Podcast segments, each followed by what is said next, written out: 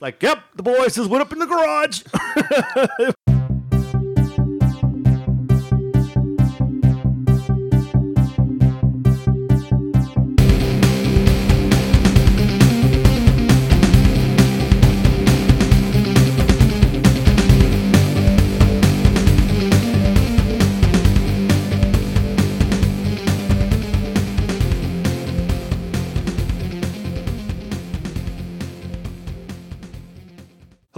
welcome to episode 81 of Comical Podcast. I'm your host, Justin Corbett, and with me is Miguel Garza. I'm not rocking today. Not rocking today. no, I'm all serious, man. our guest is rocking today. Oh, yeah.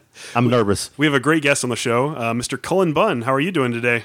I'm all right, guys. How are you? Doing swell. Happy to have you on. Oh, thanks for having me. Uh, this has to be one of the few interviews that I'm, I don't know, antsy a little bit. I'm kind of like, I, I don't, I'm lost. You antsy? okay. I'm- you know, me I'm- too. Me, me too. no, it's all about you. That's why I'm all like, uh, I'm, I don't You're, the you're words. pretty much his favorite writer, Cullen. I better be. Wait a, minute. Wait a minute. Well, then who's your favorite writer? Hold on a second. This uh, this may derail right away. You're Um, up. You're up there. You're you're tied with Oh, Rick all right. Remender. Okay. all right. If I'm up there, Well, let's uh, let's talk some comics because that's what we're here for. Okay. Uh, what were your top two books this week, Miguel? uh, number two was Mythic number two. Oh yeah, uh, Phil Hester and John McCrea. It's actually my number two as well. That's a great book. It's so much fun. Mountain with a cloud. Come on, man. What else can you ask for? It's a really bizarre book. It's all about this team of uh, paranormal investigators. They go around, they fix problems with paranormal entities that are causing havoc in the real world. And uh, in the first book, you'll remember that it wasn't raining in this valley. Uh, there was a cloud that refused to rain because its lover, the mountain, had stopped uh, making it feel romantic, you know? so they showed up, and one of the guys had a demon built into his tooth, which they summoned by knocking the guy unconscious and planting it in the ground. Well, when the demon came out, they sent it to attack the cloud in this issue, which made the cloud defend its woman, the mountain, and then the two of them ended up uh, reuniting very, In a very interesting way, which caused it to rain. So you can kind of see how the mythical things tie into that. You also have a side story going on with uh, these robotic people that are trying to take over humanity. Think about that for a little bit, okay? So the mountain is the woman, Yeah, and the cloud is the man, yeah, and it's raining. Yeah. okay, I'm just saying. But it was a really good book. Yeah, if you haven't read Mythic, I highly recommend checking it out. It's it's kind of weird, kind of wacky, but it's a lot of fun. yeah, it was fun. Watch the cloud kick the demon's butt all over the place. smack his head off. It was pretty freaking awesome. Have you read that one, Cullen? uh, not. I haven't read that issue. No, uh, it is a great book. I uh, I don't get to the comic shop as frequently as I used to. Especially, I just got back from a convention this week, so uh, Heroes so Con? defi- yeah, yeah. How was that for you? Uh, it was great. It was great. Um, I got hit with a little bit of con crud afterwards, but uh, I avoided con flu for you know the first part of the year, and then I went to a convention in Memphis and came back with con flu, and I got over that, and I went to Heroes Con, and I came back with con flu again. So. Uh, uh, that's the only negative. That's the only downside about Heroes Con, is I got a little sick afterwards. That's never fun. No, well, let's keep things going. Uh, what was your number one, Miguel? Number one was Deep State Number Seven, you know, by Justin Jordan. And uh, next time we talk to him, I'm going to be like, what in the world, man? I'm actually right there with you. I think we're mirroring each other today because that was my number one as well. I was lost. I'm still lost. That's why I'm like, dude, what? Who's who anymore? Well, it's all it's all about this covert operation spy thing going on. Uh, there's the guy who's recruited the girl, and in the first arc, they fought against these aliens that had come down from a Russian space station and crash landed in this small town and were taking over people like with this weird symbiotic thing. Uh, but they defeated them and they managed to escape. And now they're trying to track down this hacker who has all this information on the other people that are part of this agency. And there's a huge twist in this issue that I don't want to give away, but all I can say is that it was just incredible. Like I said, I'm really confused. I mean, I confused pretty easily, but uh, I was really confused after reading that one. I got to read it again. confused in a good way. Yes, right? yes, Yeah, exactly. there we go. Kind of like when we talked to Ellis last week. You got to read some books twice to get the whole meaning and figure out what the hell's going on. Sometimes you do. Have you been reading that one, Cullen? Uh, again, I've read the first uh, three or four issues, I guess, of it so far, but uh, I'm, I'm a little behind. Okay. Well, it's it's it's really good. yeah, no, it's a it's a great book. Justin's a great uh, imaginer. I mean, he has a lot of great ideas that uh, that I love to see uh, come together on the page. I'm just waiting for the spread to break out in Deep State. I'm just saying. Crossover kind of thing. exactly right. Okay, well then, uh, what was your pick of the week this week, Miguel? I got a funny feeling we're going to be the same on this one. I think so too. Pick of the week is going to be Hellbreak, Ha, number four. I'm, I'm right there that's with my you. pick too. That's my pick as well. It's written by this guy named Cullen Bunn. I don't know. Anybody heard of him? Whoa. No, it's a great issue, man. We absolutely love it. We love the series. Uh, we've been reading it since issue one. Um, I don't want to go into too much detail about it because I'd like for you to tell our listeners what Hellbreak is all about. Yeah, no, uh, I'm I'm happy to. Uh, Hellbreak is uh, it's sort of an action adventure comic with a supernatural twist. Uh, th- it follows a crack special forces team uh, that is tasked with going into hell and retrieving lost souls. Uh, so there is an infinite number of hells. Every time you go in, it's different. It's always awful, but always different. And this this group has found a way to access these different hells, and they're able to enter hell and then return from hell with uh, with lost soul, souls in tow. Uh, and they're they're they're doing this uh, as part of an exorcism ritual. They're they're sort of the on the ground, you know, boots on the ground part of an exorcism. Uh, so while an exorcist is expelling a demon that's uh, housed in someone's body, uh, this team is going out finding the the soul of the person the demon has cast out. And it's never easy. No, it always it always goes wrong. You know, every mission is uh, has its own complications, and uh, in issue four, you know, it's the uh, you know 18th or 19th you know mission for this team, but it's the you know one of the first couple that we're seeing, uh, and it's going poorly for them right off the bat. You get that feeling like it's got some Dante's Inferno stuff going on in there. You know what I mean? Oh yeah, that that had you know that was definitely an influence. Um, I just took it, you know, instead of nine circles of hell, I, I took it to an infinite extreme, and that there's an infinite number of hells. Uh, so yeah, you know, one time you, they go into hell and it's this vast cavern system. The next time it might be a, you know, an urban sprawl or. Uh, or or or a battlefield in the you know in the middle of an endless war. Uh, there's there's uh, there's really no limit to the awfulness that they will uh, that they will have to endure on their missions. I had, I had a question about the many hells.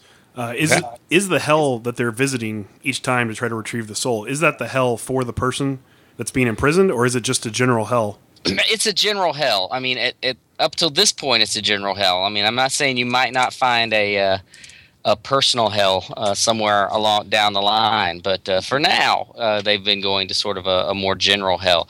They've got technology that allows them to track people, so they can find out where they've been, uh, you know, where they've been cast to. But uh, but so far, it's all it's it's more of a general than a personally created version of hell. I know why, and I can tell you why he's my favorite guy. It's because he is dark and twisted. Because you think about it, listen to these titles: Hellbreak, The Empty Man, Harrow County. Need I say? You have a darkness about it that I love, and that's why I'm such a big fan of your books. Well, yeah, I, I think uh, you know I, I came from a you know I'm a horror guy. I was I was into you know writing horror for a long while, and and I think even you know everything I work on has sort of that that horrific bend to it. So uh, you know you're going to see uh, see darkness in in almost everything I, I work on. I think. I swear, at times I think you were in my life. Some of these stories, like, whoa, was he there? That's why it's that's where the darkness comes from is peering inside your life. Oh. well, I put it this way: when you can get someone who doesn't really read comics really enjoy your books, that's saying something. My wife is a big time horror fan, and she doesn't read a lot of comics per se. She's a Wonder Woman fan, but she likes your stuff. So when you grab people Oh, like that, that tells you, you know, you're doing a great job. I mean, you're doing a magnificent job. I love Hellbreak. Uh, Justin will tell you, there's some of our fans have started a little game that every time I talk about demons, warlocks, witches, you take a drink. so uh, oh, well, I wish you guys had told me. I would have brought something down with me. We should just on this episode say every time the word hell is mentioned, because I think we said hell about 300 times in the first five minutes. well, you know, uh, well, also, if you talk about my books, you're going to say that just by naming some of the titles. So it's, it's a joke around some of my uh, collaborators that I have a bunch of books with hell in the title. So, uh, you know, 13 year old me, I never grew out. The, I, I'm I'm stuck in 13 year old Cullen world when it comes to titling books. So, so hell features a lot. Well, at least it's not Hell County. I mean, that would have been a little much. That might have been on the list, though. I don't know. Well, let's let's talk about Harrow County then. I'm not done yet. Okay, okay. Sorry, go ahead. No, no, no. Uh, Now you made me lose my mind. Jesus. I made you lose your mind. you made me lose my mind again. My question, my train of thought here. I can't speak today. Okay, I, I'm I'm in awe right now. Okay, this is I'm a serious fanboy here. Okay, you understand? I know. Okay, thank It's you. fine. Now we're gonna hit religious. Now we're gonna get a little religious up in here right now. Uh, my mother doesn't care for choice of stuff that I read and everything else. Has that ever, like your background growing up or anything like that, or family or religious aspects, have that influenced you in any of the stuff? I mean, have you like, "Ah, I don't care what they think, I'm doing this, or you know what, just because that way I'm doing it even harder. Well, you know, I, yeah, I mean, it, it it it always enters my mind, I guess, when I'm working on these, you know, these types of stories, and uh, not just from a religious side of things, but just in everything. I, you know, all my stories, you know, there there have been times where I I wonder on certain things if I'm going too far, or if I'm being too violent, or if I'm being too cruel to a character, and uh, and it's not that I don't care what uh, you know how my readers feel about it, or even you know or how my family would feel about it if they were reading it. Um, but uh, I also don't feel like you know from a from the perspective of a writer, I don't feel like I need to hold back on those things. I feel like the the moment I start uh, worrying uh, about you know hurting someone's feelings or, or or or disgusting someone or making someone uncomfortable, uh, that's sort of it's it's skewing the story. It's it's it's not telling a story that's true to me.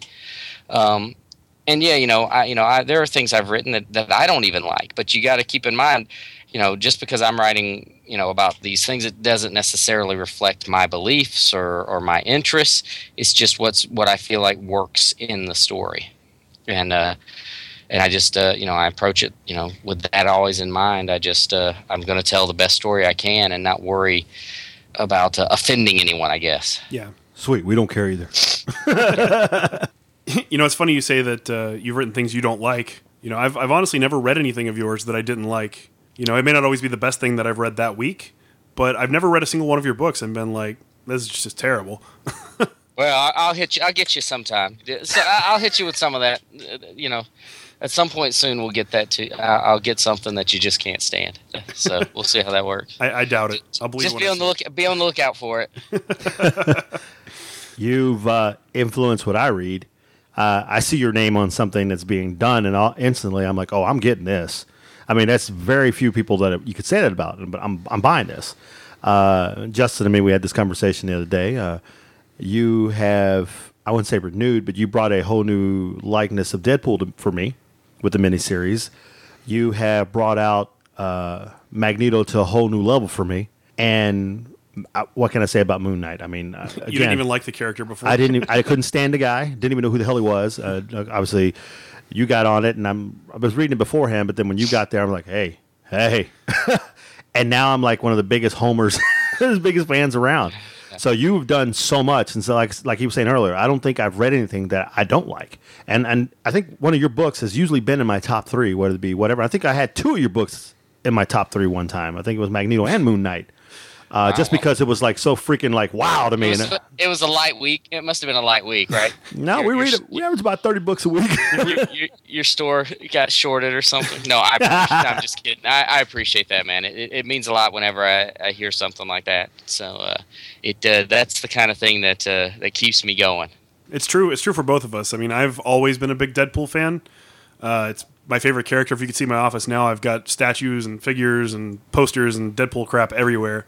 And It's a I absolutely scary. love your take on the character. The the Deadpool kills the Marvel Universe is the the first miniseries you wrote, right? It was, yeah, the first. Uh, I, I- well, it wasn't the first mini. It was the first Deadpool miniseries. Yeah, Right, right. Yeah, But yeah. you've been taking over and writing all of the Deadpool miniseries that have come out since then, and I've just been loving every single one of them. Uh, I'm really liking what you're doing with Deadpool Secret Secret Wars. I've gotten so many laughs out of that.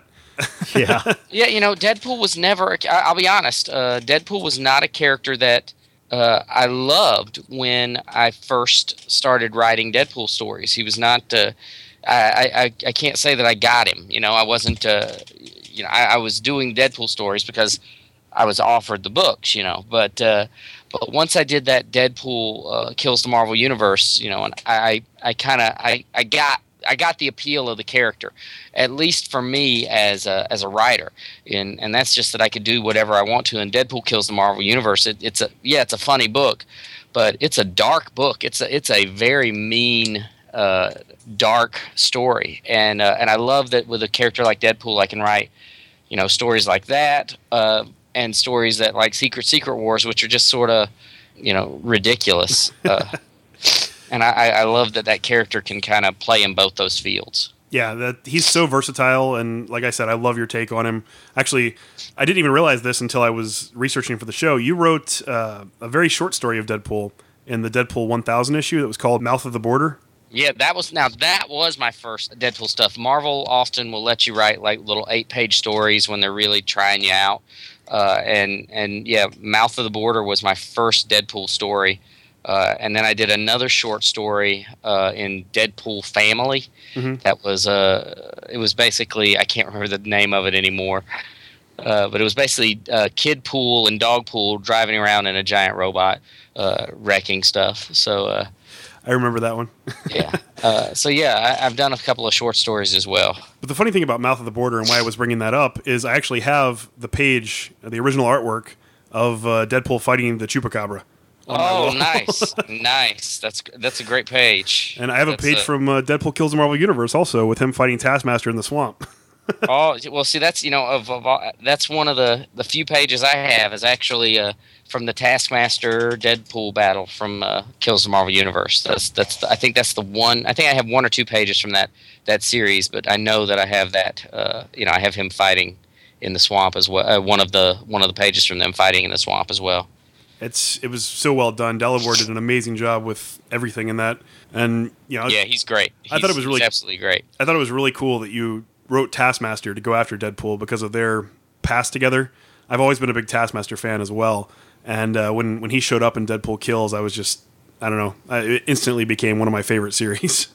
Yeah, well, that was you know Taskmaster joining that series was that was you know just me like you. I'm I'm a huge Taskmaster fan ever since that very first issue of you know that he appeared in in Avengers way back when. I just I think it was the design of the character just uh, appealed to me when I was younger, and uh, and and I've always been a fan. So I had to put him in the book. Very cool. well, let's talk about. Uh, I was gonna say I was gonna move on to Harrow County, but I guess since we're on Marvel, we can stick with Marvel for a minute. Okay. Uh, let's talk about uh, what you've been doing with Magneto and Moon Knight. Okay.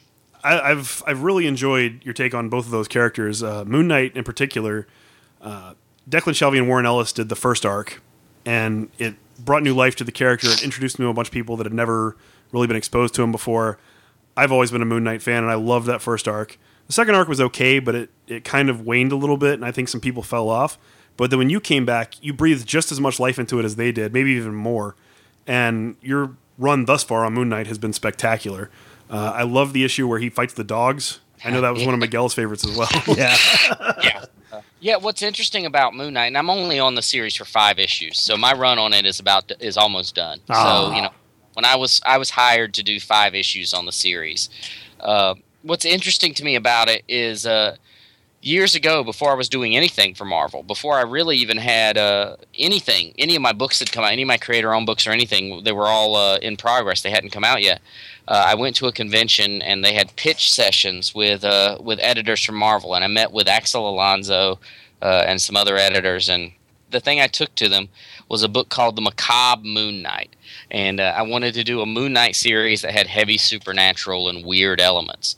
Um, and at the time, you know, that it, it's no surprise that didn't happen because you know I was coming out of nowhere with this pitch for a big series, and, and I think actually there was another Moon Knight series uh, being planned at the time.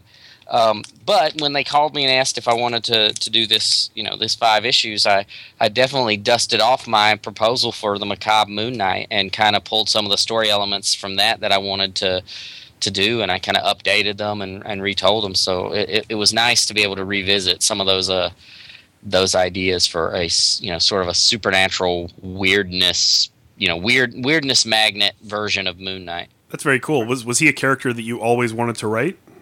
Yeah, um, he's he's always been one of my favorites. Uh, when I was a kid, I remember reading the issue where he first appeared, you know, like in Werewolf by Night, and I read that issue over and over and over again as a kid, and and uh, and he was just a character that uh, that that I've always uh, I've always had, you know, sort of a, an affinity for. So uh, so yeah, I, I definitely was thrilled to get the chance to write him for even for a few issues. Well, we've loved that run, and like I said, we've loved what you- you've done with Magneto as well. Uh, making him more dark and more gritty, and trying to uh, trying to stop people from abusing mutants in his own way. Yeah, it uh, it's um it's definitely a dark take on the character. You know, when I when I started writing it, uh, you know, we we talked about everything I do has sort of a dark angle to it. Uh, you know, my pitch for Magneto when they asked me what I would do with the character was, you know, I wanted to tell sort of a horror story uh, where Magneto was the monster, really, and uh, and that's that was my you know my initial idea for the series is is Magneto as this monster. Um, you know, you can agree with what he's doing. I mean, he's you know he's he's trying to protect his people, but but he is pretty uh, pretty horrific, and uh, the the things he does there are pretty uh, are pretty terrible at times, and and that's really where you know that's kind of been where I've been dancing around the entire series since then. Yeah, I mean, he's yeah. been ruthless in a lot of those uh, issues, and now you know he's trying to single handedly destroy the other Earth yeah, you know that that how's that for somebody's ego? You know, yeah, it's and that really uh, that that whole story where he's trying to destroy the other Earth, it, it just plays into what I've been doing with the series from the very beginning, which is this sort of you know how do people view Magneto, and and is the only way he can save. Uh, to save the earth is it to become this thing that people have always feared that he was this sort of world conquering world destroying supervillain? Um, and and he has to become that in order to to actually be the savior of our of our earth as well. I haven't read the last issue yet because it's not out but i'm pretty sure he doesn't succeed since since yeah. we do have secret wars going on right? Well well there's there's two more issues yeah, there's issue 20 and 21. So the 21 is the final the final issue of the arc. Um, and and really the you know the story of whether or not he saves the world isn't the, the it's not the primary story uh, because there's a lot of stuff going on in the flashbacks and, and a lot of stuff talking about Magneto's legacy uh, that we'll be looking at and, and that's really what this story is all about is is Magneto's uh, legacy and, and, and, and the things he's done and, and what he would leave behind if, if, if he were to vanish from the world. How do you feel about the retcon of uh, Wanda and Pietro? Um, you know, it, it's fine. I, it doesn't it doesn't surprise me that it happened, but it and it also doesn't uh, doesn't really bother me too much either. It's uh, it's you know those kind of things happen in comics all the time. Uh, I I think it could lead to some interesting story elements. I think uh, I think given time, it's it's an interesting it's an interesting place to think. You know of you know how would that affect Magneto, knowing that uh, these two that he has always thought of, as, of as his children uh, are not. So uh, I think it could lead to some interesting character developments for that character. Definitely. Well, like you were saying earlier, I love how you made Magneto back to who he was supposed to be yeah, Cyclops, whatever. Magneto's the ultimate badass, and that's how he's supposed to be. And that's why I've been like, yeah. and there's like, just like, Magneto was good this week, but I don't know if it was like all like, dude, it was awesome. That's all I have to say. the passion always comes out. It's like, like I wish I was Magneto. If I was a mutant, I would stand with Magneto. Put it that way. All right, straight well, up. I don't know if that should scare me. Or, no, um, you know, and that's actually that's actually interesting though because uh, you know it's one of the things I, I, I love about writing this character is that some people think of him sort of as a, a hero and some see him as a villain and a monster and and really that that can go back and forth. You know, you might sometimes a reader might see him as a hero and the next issue the reader might see him as a, a monster or a villain and and that's one of the things I wanted to play with with the series. Uh, you've done a great job with it. We've been loving it since the beginning. Well, thank you. Even if it was bad, I didn't care. I'm pro Magneto no matter what. It was never bad. no, the end justifies the means. You know, I mean, seriously. And uh, the real quick thing to touch on Moon Knight, real quick before we move on, we once said Moon Knight was just pretty much a badass Batman willing to kill, pretty much take anything down, and Moon Knight is a badass. Yeah, he is. Uh, you know, it, you know, it, one of the things I've always liked about Moon Knight was just this whole uh, his multiple personalities and his skewed perception of reality, and uh, and I kind of like the idea that that maybe nothing that ever happens in Moon Knight's life is really happening. That it all may be some sort of skewed version of reality. Uh, you know, he's seeing this, or is he? You know, it's. Uh, I like the idea that he may not be experiencing any of these things. It might all be just uh, just some form of psychosis. Yeah, I've always liked that too. Uh, actually, I've, I've kind of a weird question for you. So while you're writing Magneto and you're writing Moon Knight, you're also writing DC books. You're writing uh, Lobo and you're writing Sinestro. all four of Yes. those characters are extremely confident. All four of those characters are kind of arrogant, and they're all badasses in their own right. Uh, do you feel Write like what write what you know. That's what I ask. are they all based on you? That's what that was my yes, question. it's, that is. They are all versions of me. No, no, of course not. I'm sorry, I interrupted. I think you were really you had a real question, and I uh, interrupted. It was fine. It was funny. no, my I was basically going to say, you know, were there challenges keeping everybody straight in your mind, trying to write four different characters that all have similar personalities? You know, I don't. I don't really think so because uh, for me, uh, it's about finding what makes those characters different. And uh, you know, I, I know when I took over um, when I when I launched Magneto and I, and I launched Sinestro right around the same time, uh, I had a lot of people saying these characters are very similar, and uh, and they were wondering how I'd write them. And to me, they they were never really that similar because. Uh, uh, it's about finding there are similarities but it's about finding the, the you know the key facets that make them different. In the case of magneto and sinestro magneto knows that he's doing bad things for a greater good. And sinestro on the other hand honestly feels like he's doing the right thing. He knows that what he's doing is right. And i just try to keep those you know those kind of key differences in mind whenever i'm working on the uh, working on the story. And as much as Magneto might be a you know an egomaniac, uh, he's got nothing in the ego department when it comes to when it compares to Sinestro. Uh, that guy is a is a total egomaniac. I might have problems too because I like Sinestro and Magneto and Moon Knight, and I kind of Lobo kind of appeals to me now. I, I, love your, I love your take on Lobo. I mean, we were never big fans of the older version of the character. You but mean I've, Fat Lobo? Yeah, Fat Lobo, but you know, skinny younger Lobo, It's vicious. he's very vicious. He's brutal, and uh, it seems like you get a, get away with a lot more like violent scenes in Lobo than you do in some of the other books. Yeah, I think there's a you know there there are things we can get away with in in Lobo for some reason, and uh, you know I can't tell you what it is, but I just this morning I got a uh, an email from our colorist. Uh, on one of the later, you know, one of the issues that are coming out, and said, uh, "Just so you know, you guys are going to get a lot of complaints and a lot of, you know, a lot of hate mail over what's going on in Lobo this issue." And I'm like, "Well, you know, of all the characters I write, if I'm not getting complaints on Lobo, there's something wrong because you know he, he really should be the guy who's pushing some of those boundaries and his stories should be uh, you know kind of violent and, and dark and and vicious and uh, and so I'm uh, I'm excited for the for the hate mail on on that on that scene. And yeah, there have been there have been scene other scenes uh, like I think at issue six there's a there's there was a fight and my editor my editor came to me and he was like no we can't do that. You know we, you cannot you know you cannot show that kind of violence on the page. And uh, but uh, but he let it go through. So it, you know it, it showed up uh, you know as it was written. So It's Yeah, fine with um, us. Yeah, we Yeah, problem we, we like we like it. it's a violent it's a violent series and there's a lot of you know there's a lot of uh, a lot of viciousness to be seen uh, when it comes to Lobo. Well, okay, so we've talked about Marvel and DC, and you also do a lot of independent books. I mean, most recently you finished The Empty Man.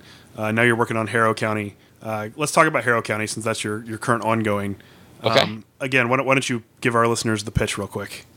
Well, Harrow County is sort of uh, uh, we've been calling it a, a Southern Gothic fairy tale. Uh, it's the story of Emmy, who is a a young woman on the verge of turning 18 years old. She's she lives out on a farm in the middle of nowhere in rural North Carolina, and uh, she uh, she's always known that the woods and you know the old abandoned tobacco barns and you know old buildings around her uh, where she lives, uh, she's always kind of known there were ghosts and goblins and, and strange creatures and things that go bump in the night out there.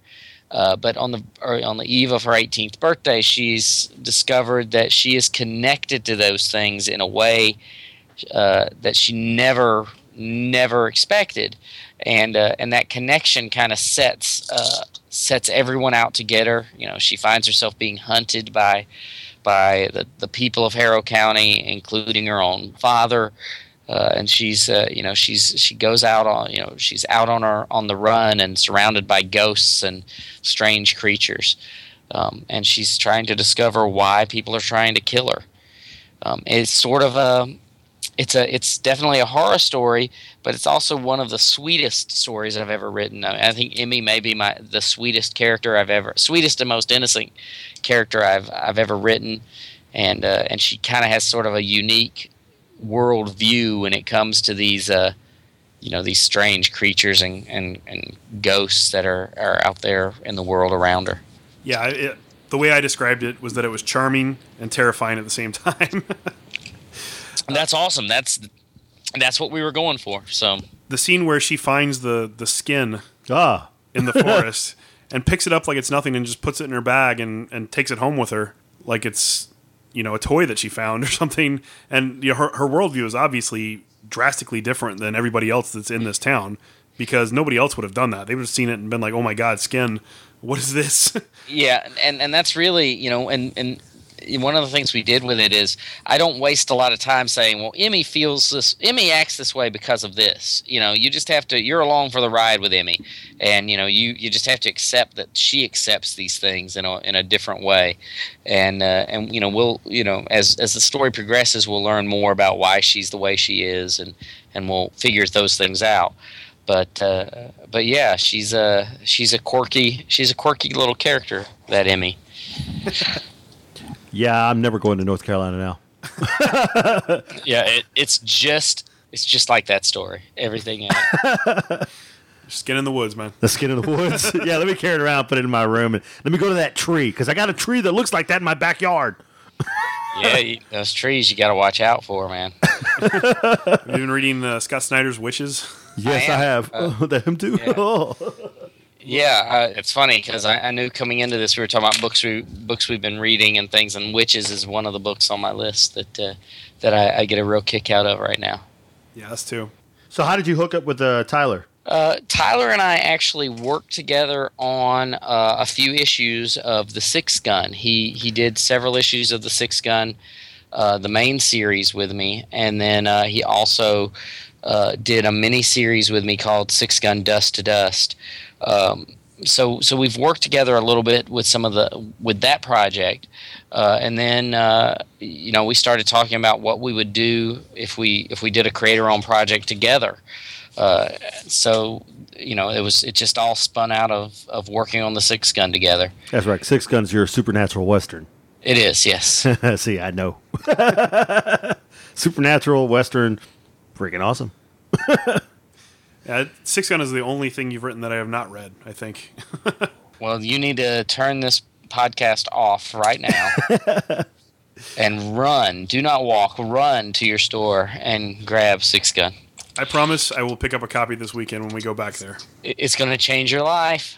i'm looking forward to it So, since you're such, such a horror guy, uh, and I told you how me and my wife we watched some of the t- worst horror movies you've ever seen in your entire life. We'll watch not even B, we're talking D. That's how bad they are. Uh, we we like this stupid one called Thanksgiving. It's about a demonic turkey. Uh, Yeah, I, I could have. You didn't even have to. T- I could have gotten that from the title. Yeah. It- It's a great, stupid, crappy movie, but it's just it's like something we watch now. It's like our our thing on Thanksgiving. Uh, what is your favorite horror movie of all time? Of all time, you know, it's going to come down. It's it's it's a tie for me between Alien and The Thing. Um, it's it's one of those two movies is my favorite, uh, and uh, I can't. I, I don't know that I can. Uh, I don't know if I can decide between the two of them though. they're both great Old school thing, not new thing, right? Yeah, definitely the old one The, the old school. John, the, well, not the. I mean, the original one is great from way back when, uh, but I'm talking about the John Carpenter? Carpenter, thing from yeah, yeah, from the you know '80 or whenever it came Put that out. thing in yeah. the blood and a pop. that movie gave me the creeps, man. Yeah, it's it's pretty uh it's pretty terrifying. so did uh, did The Exorcist mess with you as much as it did uh, some of the world? Yeah, you know, it was pretty uh it was pretty scary for me considering I saw it, you know, like on TV and I think it was probably edited for television when I saw it. Um but it still scared me pretty bad when uh when I was a kid. What uh, what comics did you read when you were a kid what what made you want to become a comic book writer You know, I read a lot of different books. I read uh, Uncanny X Men was the the book I collected. That was uh that was the you know that book meant a lot to me because it was a book that my dad and I collected together. He was never into comics, but he uh, he liked going to uh, to comic book shows and stores, and he traveled a lot. And he'd stop at comic book sh- shops and take my want list in, and you know grab issues for me here and there. Um, but uh, uh probably the book that that made me love comic books was an issue of the Micronauts uh, which is a comic that was based on a, a, toy line from you know it came out in the 70s uh, there was an issue of micronauts i think it was issue 7 that had uh, uh, the man thing in it. And i remember picking that issue up at a grocery store next to my dad's office. And uh, i read that comic over and over and over and over again that day and and that was the book that made me love comics was uh, Micronauts number seven. Very cool. It's it's awesome that you can go back and pinpoint that exact issue. Yeah, no, uh, it, it stands out in my mind in a big in a big way. Uh, it was a it was a really important book to me. Well, definitely want to ask you more questions about comics you read back in the past, but I'm going to ask you two things about one question about your two books, Hellbreak and Harrow County. Uh, there's no thing that I I'm not a fan of miniseries. I really hate them because sometimes, usually when you're reading a miniseries, they're so freaking good, and you, and they're like, oh man, it's ending. so, Hellbreak and Harrow County, what are we looking at? Are you trying to make sure it goes for a good amount of time, or is it just going to be a miniseries? Well, uh, they're both intended to be ongoing stories.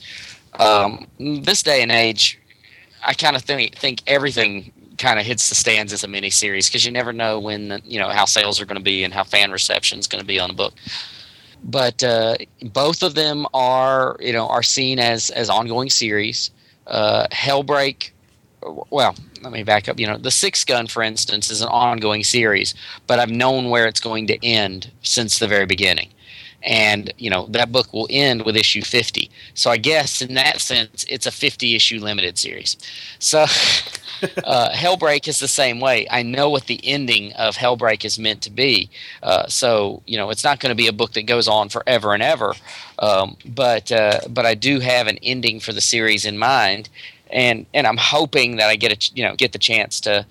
To, to reach that that ending the way I want to, um, it, but it, again, it all depends on you know fan reaction, sales of the book you know, anymore, it feels like if a book goes 12 issues, it's considered a huge success and a long lived title.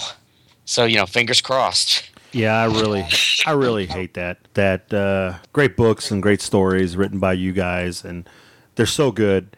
And just because it's a certain genre that doesn't appeal to many to so many fans, that it doesn't make it past. I think a lot of people are just trade waiters, and if they bought single issues, more independent books would thrive. Yeah, because we know somebody who one of their books uh, just recently got canceled, and it's uh, you know it's pretty depressing. It was a really good book, and I really enjoyed it.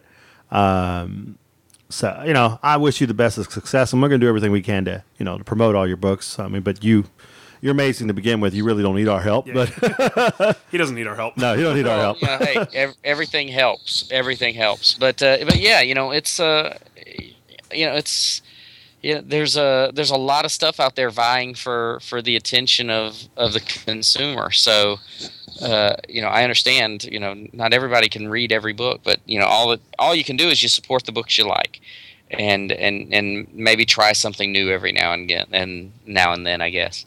Um, but yeah, you know, I'm gonna do my best to to try to keep these stories going, um, and tell the stories that I want to tell. Very cool. You're a I was going to ask you something since you're one of the few people we've had on that has written for everybody.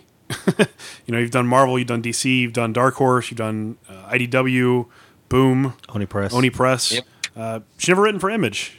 I have not done a, an Image title yet. Yet.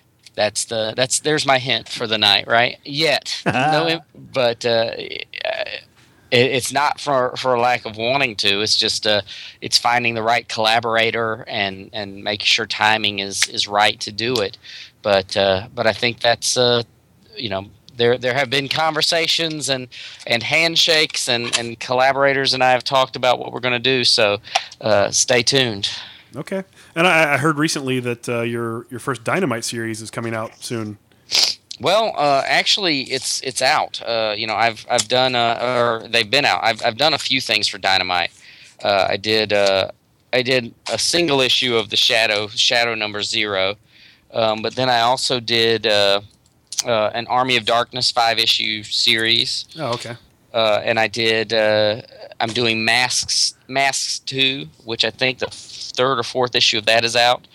Uh, which Masks two is a series that kind of features all the great old pulp characters, you know, like the Shadow and Green Hornet being you know being some of the more famous ones, but you know also characters like Peter Cannon, uh, aka Thunderbolt, and and you know th- these great masked characters all teaming up on an on a zany adventure. Um, and uh, and then I've also got the Shadow uh, is a an ongoing series that'll be launching uh, in a couple of couple of months, I guess. I heard something about Voltron too. Oh yeah, I guess they did. Uh, they did announce Voltron. I'm doing a Voltron mini series that starts up. Uh, I think it's in previews right now, so it starts up in a couple of months. No freaking way. You see Miguel's face. Oh he just my lit up like a. Christmas tree. Oh, Yeah. that's freaking awesome.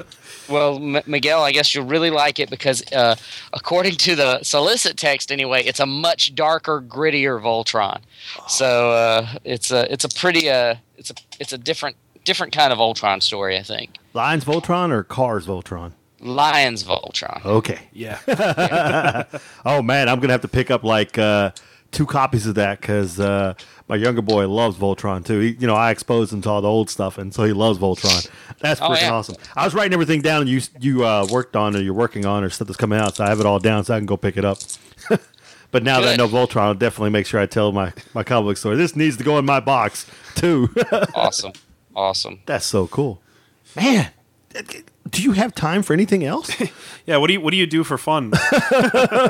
What are you talking about? What is this fun you are referring to? I don't I don't know this word. No, you know what? Uh, I take that back because you know I love what I do. I mean, I you know, I if I didn't love it and I wasn't having fun doing it, I wouldn't be able to handle as many projects as I as I do. Um, but uh, uh, you know, I, I just love you know writing comics and and honestly, you know, there's a lot of books on my on my plate. Yes, but uh, you know, I you know I write you know eight hours a day. You know, at least five days a week. Um, sometimes more than than five days a week, and uh, uh, you know, I also I, I've managed to get it to a point where if I'm writing, you know, anywhere between five to seven pages of comics a day, which is a walk in the park, uh, I can stay on track. You know, now conventions and getting sick and things like that throw me off. Uh, but if I'm actually, you know, busy working, not getting sick or going to conventions, um, you know, five to seven pages a day is all it takes to stay on top of my schedule. Very cool. Uh, but then, yes, what do I do for fun? Uh, I don't know. I don't really have any hobbies anymore. Uh, so, Well, it sounds like you still kind of keep up with what's going on in comics aside from your stuff. It sounds like you do read some. oh yeah, you know, I, I still hit the comic shops. I, uh, you know, I, you know, I still, I'm never going to be one of those guys who creates comics and then and then kind of proudly says, "Oh, I don't read comics." Um, you know, I love comics. I love them, and uh, uh, I I don't get to the comic shop on a weekly basis for probably in the last six seven months. I haven't been to the comic shop weekly in a while. Um, but I still head to the comic shop. I'm reading more in trade now than than I, I read in, in single issues, I guess. Um, but uh, you know, I'm still reading a lot of books, and and uh, right now, uh, a couple of of you know fellow creators and I have gotten really big into digging through back issue bins and and building up uh building up our collections uh, of old comics again uh, because I'm getting them uh, you know I'm buying a bunch of old comics and I'm getting them hardbound uh, with this local bindery. Uh, you know I'm having them bind up my books for me so that I you know I can put them on my shelf and that that's kind of uh, uh, reinvigorated this uh, this desire to you know dig through back issue boxes and collect old comics. That is awesome. It's it's just great to hear how passionate you are about the hobby and how much you enjoy it and how much a part of your life it is aside from just writing it.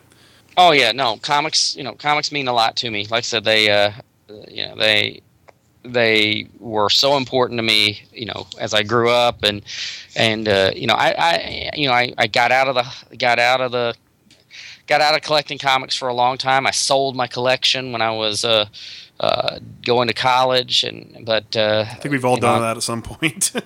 Yeah, but uh, but yeah, I still, you know, I still, I still love comics. I'm still trying to actively rebuild my Uncanny X Men collection. I'm, you know, I'm, uh, you know, I'm, I, I'm, I'm, I'm into it. I'm all in.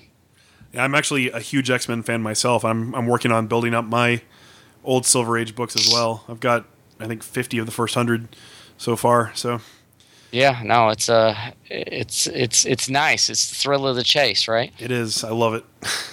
Don't make me feel weirdo. I'm a weirdo now because I'm going after all my old Harleys. Well, you, Well, there's another. Hey, you like what you like. That's Exactly. and that's yeah. I it's one of those things. Believe me, I've been getting books bound up that uh, you know my friends uh, have looked at me like, what in the you know why would you ever get that that series bound up?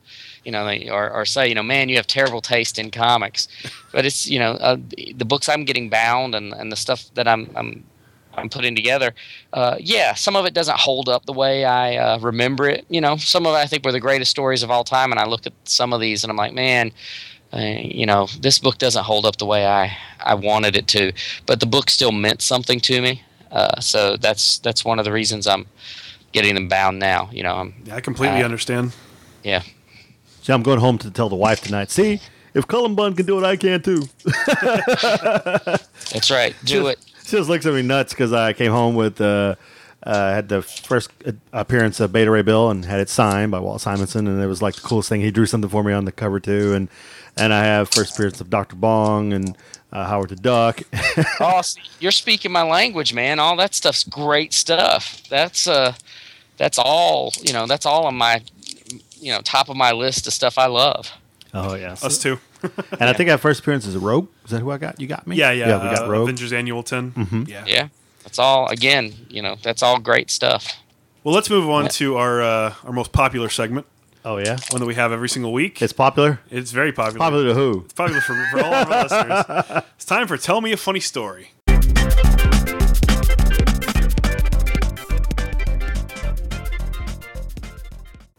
And first up is Miguel. Oh man. Well, okay. I was thinking about this earlier today because I knew it was my turn. Uh, we have a water park down here called Schlitterbahn. You know, we have one in Galveston. We have one in uh, South Padre. We have one in New Braunfels. And I've been to that too. I've Been to the one in Braunfels all the time. And I take my kids usually with me, and and so they have a new ride where you get on the surfboard.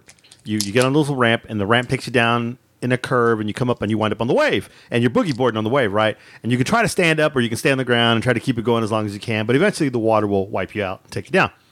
Well, the boy did it once, and uh, he got wiped out, and his pants came off. so he grabbed his pants, and you know he protected himself. It was kind of funny. Well, I laughed at him a lot that day. And well, a year later, I got to go, and it was me, and I think it was the wife at the time. Uh, so I got on there and I tried it, and I had the, the things extra tight. So I got on there and uh, was wearing my trunks and got on the boogie board. I was doing great, man. I was doing really good. And uh, lo and behold, people were laughing, but I don't know why. I have no idea why.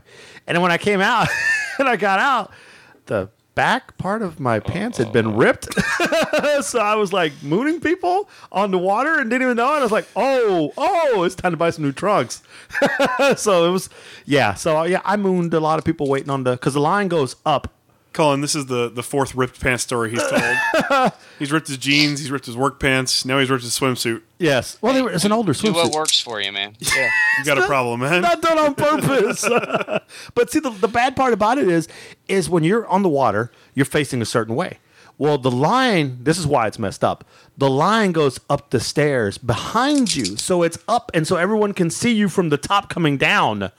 So there's people holding kids' eyes over, the parents holding their kids' eyes so they can't see. And I'm looking at everybody like, what is going on? And I had people laughing. And the one guy, hey, bro, uh, you got a problem. What? Oh, talking about putting, you know, like, and you have no shirt because, so I'm walking around with my hands behind my back for a little bit. And, you know, went back to the locker and got the towel and went to the shop and paid like a hundred and some odd dollars for a freaking pair of trunks. and there you go. So, yeah. Sounds to me like they've got ripping technology on the water slide. The water to is- get you to buy the to get you to buy those hundred dollar pair of shorts. telling you. Well, I mean, the water's like super strong. I mean, if it, it took the boys' pants off, Schlitterbahn German for uh, new new trunks. new trunks.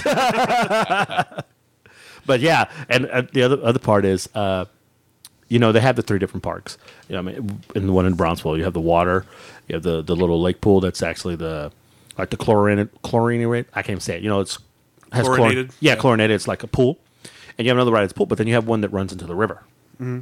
Well, there's a pool that I didn't know it was fed in through the river, and well, when you get in the water that's chlorinated, it's it's cool, but it's not too bad. You know, yeah, it's okay, no shock. I jumped into the one that was fed in by the river, and it was freaking cold. It was like someone just stabbed me in the in the genital area. I tell you, I screamed. I was like, ah! I was like, I'm sorry about that, but it was like that freaking cold. It's like, yep, the boys just went up in the garage. it was it was rough. Sounds like it. so yeah, don't, don't yeah, dip the toe in first, man. Dip the toe in first. You're gonna go up to New York and join in the polar bear club. That happened to me at the the ride in New York too. The water's a lot colder there. I kid you not. They I don't know why why is the water below 50 in the water park? It is ice cold. And I dipped the toe in, but then the wife pushed me in. so yeah, that, that was cold. And I, yeah, I screamed there too. So the cold water does affect me. And yes, I did jump in Lake Ontario, so I should should know better. Yeah, you should. But yeah, so yeah, so I ripped my pants yet again. So there you Very go. nice. Very nice. Not a great story, but a funny story. Oh, it's funny. It's funny. People covering their kids' eyes. What about you, Cullen? Do you have a funny story for us? I'll, I'll tell one of my go-to stories. I guess this is a true story, so I don't. Um, this is the one uh, I've I've had plenty of people ask me to tell this story, so uh, it takes just a minute or two though. So bear with me. Okay. Um, so when I was uh, I was 18 or 19, I was visiting North Carolina. I grew up in North Carolina, but I was living in Missouri. Uh, so I was visiting a friend in North Carolina, and uh, one morning we were getting ready to go to, to Raleigh, and we were you know about an hour away. We were up early, uh, and I came out of the, the back room, and this was like you know seven in the morning, and and I saw my friend Eric was on the phone. He was standing by this patio door, and he was he was on the phone talking to somebody. And I was kind of like, that's that's pretty weird. Who's he? You know, who's he talking to this early? Who's who's he calling? Um, and he waved me over, and he's like, Cullen, Cullen, come here, check this out. And uh, he, he waves me over to the patio door, and I look out the back door, and, and back by his pool, walking walking around by the pool, is uh, a cougar, a full grown, you know, mountain cat walking back and forth around the, the swimming pool. And uh, Eric was on the uh, Eric was on the phone with uh, the author- with the police trying to figure out what do you do when there's a cougar in your yard. um, and I was like, wow. So I watched this cat for a little bit, and then I, you know I was like, that's really cool. And and then I you know I just I went on about my business, got finished getting ready for the day. Uh, and Eric calls me. He says, Cullen, come come here, come here. And I come running. He says the cougar ran off. Go outside, and you know keep an eye on it. And I don't know what I was thinking, but I was like, all right. So uh, I go out the back door, uh, out the patio door, and I, I look around and don't see the cougar. Uh, I start walking around the house, uh, you know, around the, the left side of the house, going around behind it, and don't see the cougar anywhere. Figure the cat's, you know, wandered off. I circle all the way around back from, uh, you know, back around the, the front of the house and heading back around the other side, back towards the back door. And uh, there are some old tobacco barns uh, not too far from, from from Eric's house, and uh, I was halfway between these tobacco barns and the, the, the glass patio doors where where Eric was standing on the phone. And I look over, and there, in the shadows of the tobacco barn, uh, was the cougar, and it was crouched down, staring dead at me, and its tail was whipping back and forth. And uh, you know, I called out to Eric. I said, "Eric, I found the cougar." and uh, and he says, "Good, good. You know, keep an eye on it." And and I, I turned back to look, and and I'm like, I called back over my shoulder to Eric. I was like, "Eric, it's watching me." and he says, "Good, good. Just just don't let it go anywhere. Don't let it get in the highway." And I turned back to look towards the cougar, and as I turned back, the cougar is running at me, full speed ahead. You know, as fast as a cougar can go. Dirt coming up from under its feet. It's it's moving so fast. And I just said, Eric, it's running at me. And uh, and he leans out. I think the cord of the phone was like you know holding him back in the house. He leans out to look, and I look, and the cougar's right up in front of me, maybe a couple of yards away. I didn't know what to do. I knew I couldn't outrun the cougar, so I just held my hand straight out in front of me, just you know, like like I was saying, stop in the name of love. yeah. And the cougar hits me, jumps up and hits me with all four feet, uh, throws me back into some bushes. Um, uh, gets and it's on top of me. Eric comes running out of the house. He lets his dog out of the house. The dog comes running up to the cougar, and the cougar comes, turns around, and just smack hits the dog and flings it across the yard. And uh, and I noticed though, as this cougar's on top of me, that I'm not dead. So I figure that's a bonus. You know, I'm not. It didn't kill me, um, but it was gumming me. It was like gnawing on me with the side of its mouth rather than actually biting me with its teeth. And I'm like, Eric, Eric, you know, it's okay. This cougar's uh, he, he's not hurting me. He's not hurting me. Uh, and anyway, the cougar ended up getting. You know, we. You know, I got up, and the cougar uh, ended up. It was like a cat. I mean, like a big kitten. It was a. Uh, it, it walked around it would rub up against us like the like a cattle rub up against you and it it pounced on us a few on me a few more times like it was playing with me uh, but it was the friendliest cougar I've ever uh, I've ever seen it was super friendly uh, super friendly big big giant killer man eating cat um, come to find out that I guess in North Carolina you can own a cougar up until they are 18 months old and uh, this cougar belonged to this guy that I used to go to high school with, actually. Uh, and it was like getting close to the time where it was, uh, you know, it was going to have to, you know, be given to a zoo or, or you know, or wildlife center or whatever. Uh, but uh, he came and picked it up. But yeah, it was just, uh, it was a fun, fun little story of a, a cougar mauling me for for a few minutes. I think that takes the cake as the craziest story we've heard. Holy crap! yeah, that's uh, that's that's I, I, you know it's been you know many many years since that happened, but I still tell it because it's it's the best story I got. Wow. Man, and I complain about my fat cat jumping on me. yeah, I got. Well, it was just it was just like that cat. It's just it happened to be a cougar, you know, um, and yeah, it, uh, it was a it was it was a sweet cat, but uh, his name was Eight Ball. Now that I think about it, Eight Ball, Eight Ball the Cougar. I think I got the episode name. Man, I would change that story. Man, I fought this cougar one time, tooth and nail. no, you know, I think about it sometimes. I'm like, yeah, maybe I should tell that story about how, you know, maybe I should action the story up a little bit. But, uh, but no, uh, it, uh, I, I think it's better, better as the truth. There's proof that I watch too much TV. I see all those CougarLife.com commercials all the time. So the minute, so, yeah. when he started talking about cougar, I started thinking about an older woman lurking in the bushes, crouching down. Come on, man! that would be a completely different. Oh man! hey, come watch the cougar. I mean, it's funny. Like I made fun of you eating your taco. Watches yeah. the gazelle is eaten by the. oh, that was that was an amazing story. Thanks for sharing. That's pretty cool. So again, for safety reasons, people don't go out there and think every cougar's nice. yeah, yeah. Please, no, don't try this at home. That that cougar had lived with a person for you know 16 months or whatever. Don't, uh, and it still attacked me. it gummed you. That's awesome. Gummed by an eight ball. That's the cool. That's well, pretty good. Let's give a real quick word to our sponsor, uh, Bedrock City Comics here in Houston. Uh, they have five locations where you can get all of your comic, sci-fi, fantasy needs. You can go there and get your comic books. Uh, you can go to the website, which is bedrockcity.com, and you actually use our promo code, which is just Bedrock, all caps, to get 20% off all apparel on the site. So anything you want to buy, shirts, pants, belts, underwear. I don't know if they have all that, but any apparel you want, 20% off, just use the promo code Bedrock. That's where I get my underwear. uh, also, Underoos. Nice. Very nice. Also, uh, Bedrock is doing a special event this coming Sunday. Uh, this episode is going to drop Friday morning, so if you listen at the beginning, you have a chance to go to this still. Uh, Sunday from 12 to 5 p.m. at the Washington location. Matt Frank is going to be on site signing issues of Godzilla Rulers of Earth.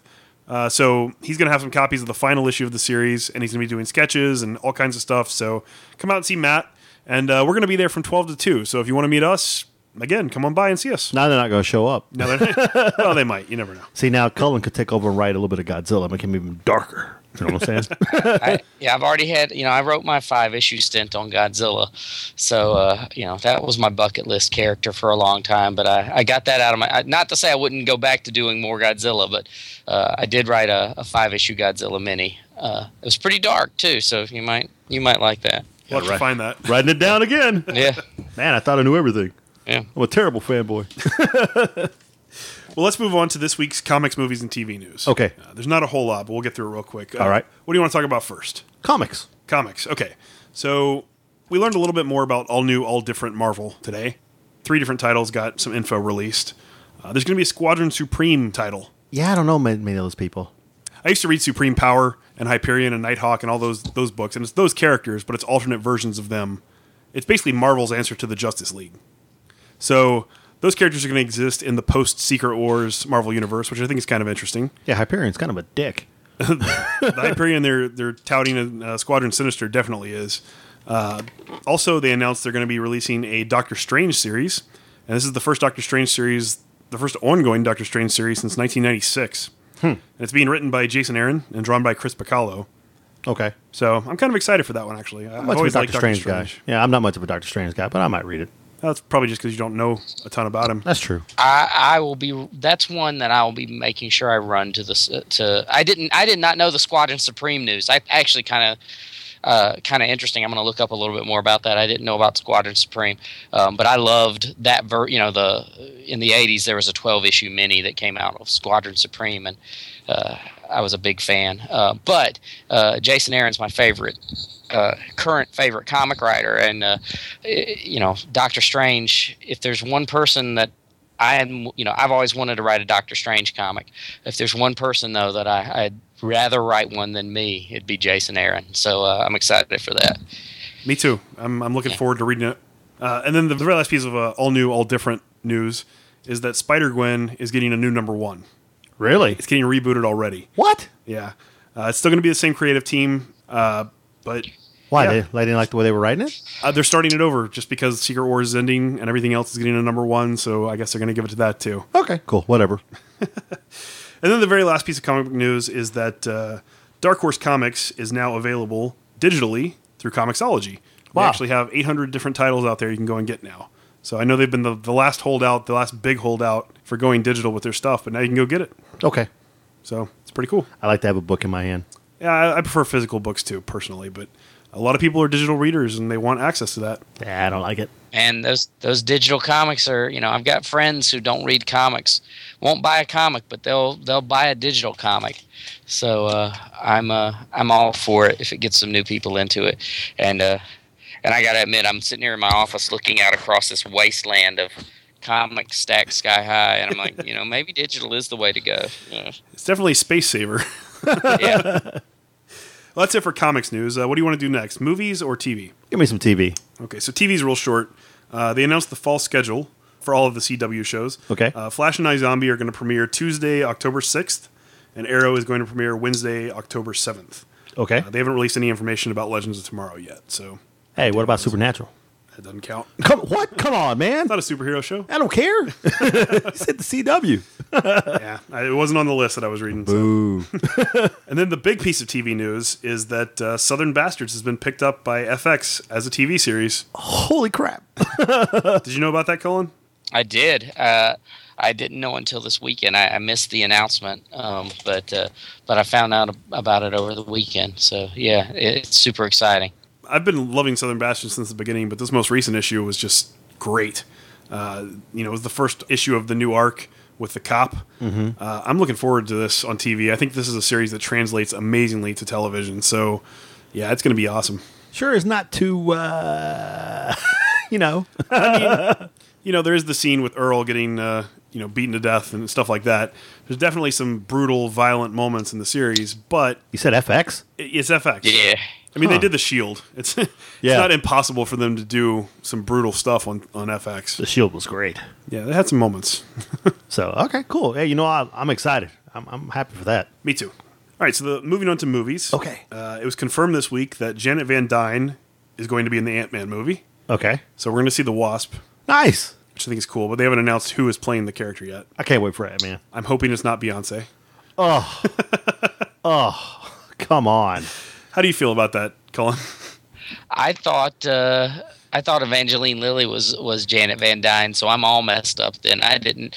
I know not very little about the movie other than uh, you know what I saw on the you know the one preview I saw, and I just kind of always assumed that uh, Evangeline Lilly was the was the Janet Van Dyne character. So she's, uh, she's I'm, su- playing. I'm uh, surprised. she's playing the daughter of Janet and uh, Hank. Oh, okay. So yeah, maybe she's the Wasp. Maybe I don't know. I don't know. Yeah, um, uh, I, it'll be interesting to see. Uh, the big news though for this week is that Tom Holland has been cast as Spider Man. Who's that guy? I don't know. I, I saw that. I, mean, I saw like I was going to look him up. Like, who is this dude? His big acting credit is that he was in a movie called The Impossible. Uh, he's 19 years old. He's from England.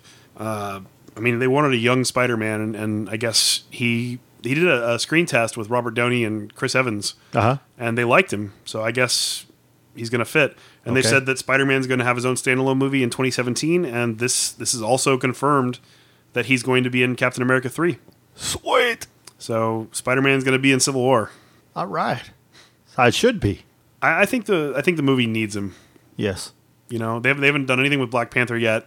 There was the talk that maybe Black Panther was going to be taking over the role of Spider-Man in the Civil War storyline, Uh-huh. but uh, you know they haven't really announced much about what they're doing with Black Panther either. So they need some character to play that central role, and I think having Spider-Man cast and ready to go is, is a good thing. But don't you know The Rock wants to be the Black Panther?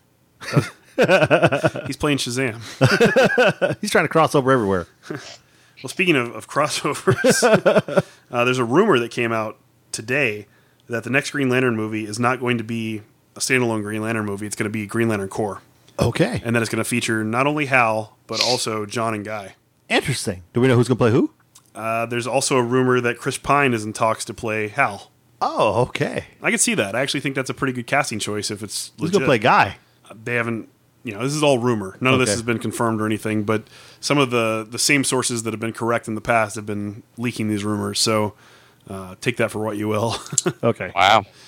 So, Stop spreading rumors on this show. well, I'm calling it what it is. I'm not saying it's legit until we know for sure. But Then you'll be like, it's legit. I thought it was interesting, so I thought I'd bring it up. okay. And that's pretty much it. There's not much news this week. Huh. Okay. Not bad. So uh, I just want to remind everybody, uh, follow us on Facebook at facebook.com slash comical podcast. If you want to follow us on Twitter, you can find me at, at comical podcast. I'm at Comical Podcast too. And if you'd like to follow Cullen, you can find him at. At Cullen Bunn. And uh, don't forget to listen to the show on some of our networks, where you can find us on nerdbong.com, wickedradionetwork.com, beyondthedonradio.com, and lightningradio.com, where we air every Saturday night at 8 p.m. Eastern Time. And uh, that's pretty much it. So, Cullen, you want to close out the show? Keep on laughing, bitches. Perfect.